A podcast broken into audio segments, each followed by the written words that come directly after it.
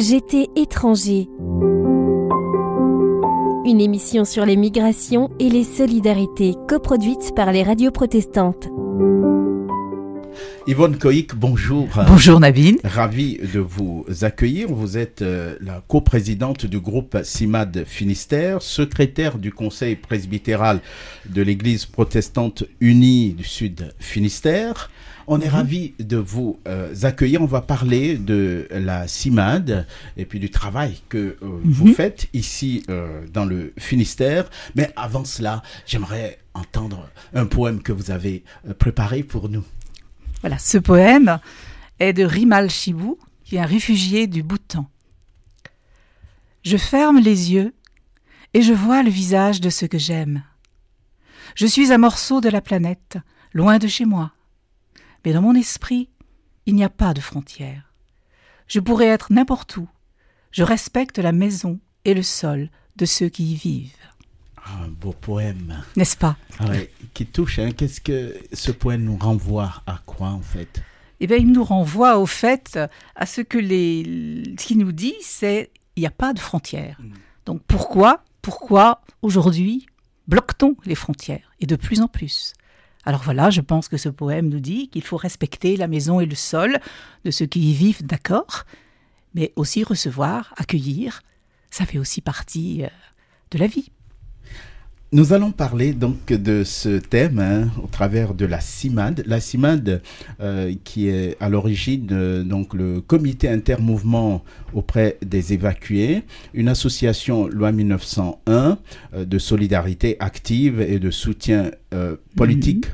aux migrants petit historique de, ce mouvement protestant Eh bien, il est né en 1939, au moment où la population de l'Alsace et la Lorraine, ceux qui étaient surtout devant la ligne Maginot, euh, devaient être exilés et partir, n'est-ce pas, euh, vers la région du sud-ouest, devant l'avance des Allemands, bien entendu. Donc quand ils sont arrivés dans ces camps, euh, c'était la vie était extrêmement difficile et donc il y a, je crois que c'est Madeleine Barrault, je crois, qui, qui a mis en place l'émission, l'aide de, de groupements, de mouvements protestants pour euh, justement s'occuper de ces personnes euh, dans ces camps, dont la mmh. vie était vraiment extrêmement, extrêmement difficile. Mmh. Et c'est là qu'a commencé en fait euh, la, CIMAD. En fait. Et le slogan de la CIMAD, c'est L'humanité passe, par, l'autre. Mais oui, moi je suis tout à fait, tout à fait d'avis. Moi, ça me convient parfaitement parce que personnellement, hein, je dis bien personnellement, hein, j'ai besoin de l'autre et je, crois que même ma foi passe par l'autre. Mmh. Et ça, pour moi, c'est important c'est voilà, c'est l'essentiel euh, qui me fait donner un sens à ma vie, en fait. En, préparant l'émission, je me suis dit, je vais poser la question à, notre invité, mhm. donc euh, Yvonne Coïc. Je rappelle que vous êtes la coprésidente du groupe CIMAD Finistère. Euh, je vais vous poser la question de savoir pourquoi on dit la CIMAD alors que c'est un comité intermouvement euh, auprès euh, des, des évacués. Alors, j'ai cru comprendre par notre présidente Anne Dossi, notre présidente de région, que c'était parce que la CIMAD a été très souvent, je dirais même, euh, oui, plusieurs années, le droit des femmes. C'était, était présidé par des femmes et beaucoup de femmes ont mis en action cette, cette, ce comité en fait. Hmm. Hein voilà. Donc au départ en 1939, euh, ensuite euh, ça, Madeleine Barraud est devenue la secrétaire et donc ensuite il y a eu d'autres femmes encore, voilà. Mmh. Donc c'était surtout, surtout suivi par des femmes, d'où la CIMAD. La CIMAD. Donc euh, vous faites partie donc de la CIMAD Sud Finistère, donc basée à, Quimper. Combien de migrants est-ce que vous suivez au, niveau de, Quimper? Est-ce qu'on peut alors dire qu'il y en a beaucoup? Il y en a, il y en a beaucoup parce que depuis chaque année, il y a au moins, nous recevons au moins plus de 100, 150 personnes. Au moins, chaque année. Mais il y a, bon, ils font, certains ne font que passer, mhm. d'autres nous demandent évidemment de les accompagner. Il y a des cas compliqués, des cas moins compliqués. Mais en principe, il y a un roulement, euh, voilà. Ils viennent de quel pays au niveau Alors nous, nous avons, nous, nous suivons, nous, nous à la CIMAS, c'est plutôt, c'est plutôt les, les, les, Guinéens, les Camerounais, euh, les, les, Malgaches, les, gens des Comores aussi, euh, voilà. Et depuis quelques temps, là, les Géorgiens ou Tchétchènes, etc. Est-ce qu'il y a, des mineurs parmi eux? Nous, Très peu.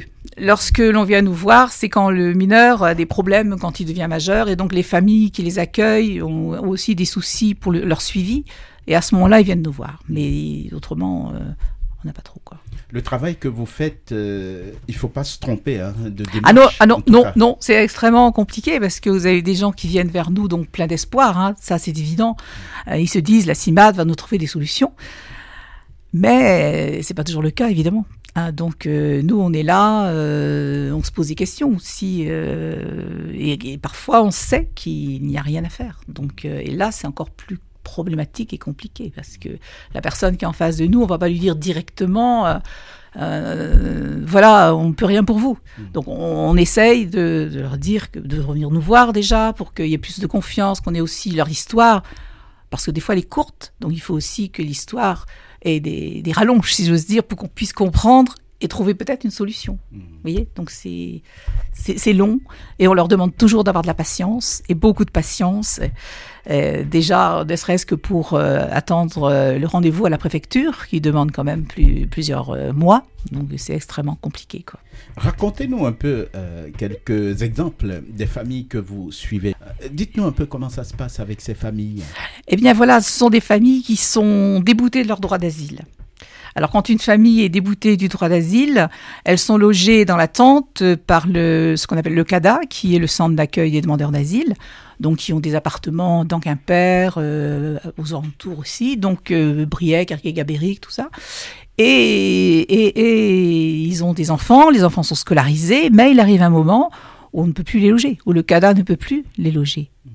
D'où problème d'hébergement, qui est le problème majeur dans tout ce que les personnes qui viennent nous voir, beaucoup nous parlent d'hébergement. Mmh parce qu'ils risquent l'expulsion, c'est évident. Donc euh, comment faire? Un couple, deux enfants, euh, et un autre couple, il y en a six. Et comment faire? Parce que là, le CADA, évidemment, euh, chaque mois leur dit, ben voilà, vous allez vous risquer l'expulsion, mmh. essayez de trouver un logement, trouver les associations pour, etc., etc. Et ça, c'est extrêmement compliqué. On sait très bien que l'hébergement en ce moment, et puis les gens, les gens sont frileux parce que ce sont des gens qui n'ont plus de papier, qui n'ont plus de moyens d'existence, ils n'ont plus d'argent du tout, ils n'ont plus d'aide de rien, nulle part. Donc, en plus, si les personnes qui les hébergent, comment faire pour les faire vivre? En plus, ils sont, ils sont, comment on appelle ça, en, en illégalité complète. Quoi. Et les gens ont peur. Maintenant, dont on peut, on peut maintenant avoir des personnes en, illégalité, quoi. Mhm. Voilà. on peut maintenant, on ne risque plus, nous, d'avoir des amendes, etc. Yvonne Coïc, je rappelle que vous êtes la coprésidente du groupe euh, CIMAD euh, Finistère. Euh, comment, comment vous faites avec toutes ces situations difficiles que vous voyez, on va dire, tous les jours? Comment vous arrivez à tenir? Eh bien, je, tiens parce que, disons que j'ai j'ai une foi chevillée au corps, si vous voyez ce que je veux dire. Donc j'ai confiance. Et je me dis que lorsque l'on écoute ces gens, lorsque on arrive à les faire partir avec le sourire de la permanence, on a déjà quelque chose. Et en même temps, eh bien, malgré tout, je reviens chez moi et je me dis que j'ai bien de la chance. Et j'essaye de mettre un, je dirais pas un mur, mais enfin une distance. Parce que si on met pas la distance, on peut pas tenir dans les permanences. Ça, c'est trop difficile. Si, si on prend vraiment à cœur euh, toutes les personnes qui viennent nous voir, etc., etc., dans des situations vraiment parfois complètement désespérées, on peut pas. Donc je me dis que malgré tout, il y a peut-être un peu d'espoir au bout. Donc euh, et voilà, moi c'est ma, moi je pense que ma foi m'aide beaucoup. Mmh. Justement, j'allais vous demander comment, comment est-ce que vous avez toujours rêvé de travailler dans ce milieu avec les migrants ou qu'est-ce qui vous a euh, motivé ou mm. décidé de vous engager euh, Personnel, Personnellement, j'ai voilà, j'ai c'est très personnel. C'est en fait euh, j'étais orpheline de bonheur. Ma, ma mère tenait un commerce rue Quéréon et tous les gens s'occupaient de moi en fait. Mm. Donc en fait, je pense que je redonne ce que j'ai reçu. Parce que beaucoup de gens, la, rue Guéréon à cette époque-là, je vous parle des années 53, 55, hein, ça fait plus de, de 60 et quelques années, c'était un village en fait. Et tous les gens, comme j'étais orpheline de père, euh, venaient euh, me chercher, m'amener à la plage, etc., m'occuper de moi, enfin, etc., etc. Et je crois que j'ai beaucoup reçu. Et je, je pense que je donne ce que j'ai reçu, en fait. Mm. Et en- ensuite, euh, je vous dis, l'appel de l'autre, le regard de l'autre. euh, bon, quand même, euh, ce que je raconte dans, aussi, ce que je dis et que j'appuie dans mes prédications aussi, quand je suis, je suis prédicateur laïque aussi. Donc, de toute façon, vous voyez, il y a, il y a aussi ce côté, euh, voilà. On revient à ce slogan, l'humanité euh, Passe par l'autre. Par l'autre. Oui, mais je crois que c'est biblique aussi, ça, le fait d'aller vers l'autre. C'est ce que l'on dit toujours, dans, ou selon l'évangile, euh, de ne pas laisser l'autre, euh, aller vers l'autre. C'est ce que faisait Jésus, me semble-t-il, aller vers les autres. Et je pense que c'est, pour moi, c'est important, quoi.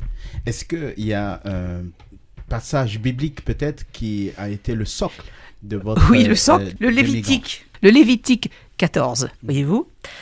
Quand un émigré viendra s'installer chez toi, dans votre pays, vous n'exploiterez pas cet émigré installé chez vous. Vous le traiterez comme un autochtone, comme l'un de vous. Tu l'aimeras comme toi-même, car vous-même avez été immigré dans le pays d'Égypte. Et je pense que là, voilà, c'est ce qui m'a touchée. Et je- ça me touche depuis que j'étais adolescente, d'ailleurs, ça m'a toujours touchée. Et je pense que j'applique, je pense, aujourd'hui ce qui a été dit il y a 2000 ans, à peu près. Yvonne Coïc, merci beaucoup. C'est sur euh, ce texte biblique euh, que prend fin notre émission. Merci. En tout cas, on a été ravis de vous accueillir. Vous êtes euh, la coprésidente du groupe euh, CIMAD Finistère, secrétaire du conseil presbytéral de l'Église protestante unie du Sud Finistère. Vous êtes également euh, prédicatrice euh, laïque. Merci d'avoir répondu à notre je vous en prie. Merci beaucoup. Cette émission a été produite euh, par euh, Radio Harmonie Cornouailles à Concarneau, dans le Finistère, en Bretagne. J'étais étranger. Une émission sur les migrations et les solidarités coproduite par les radios protestantes.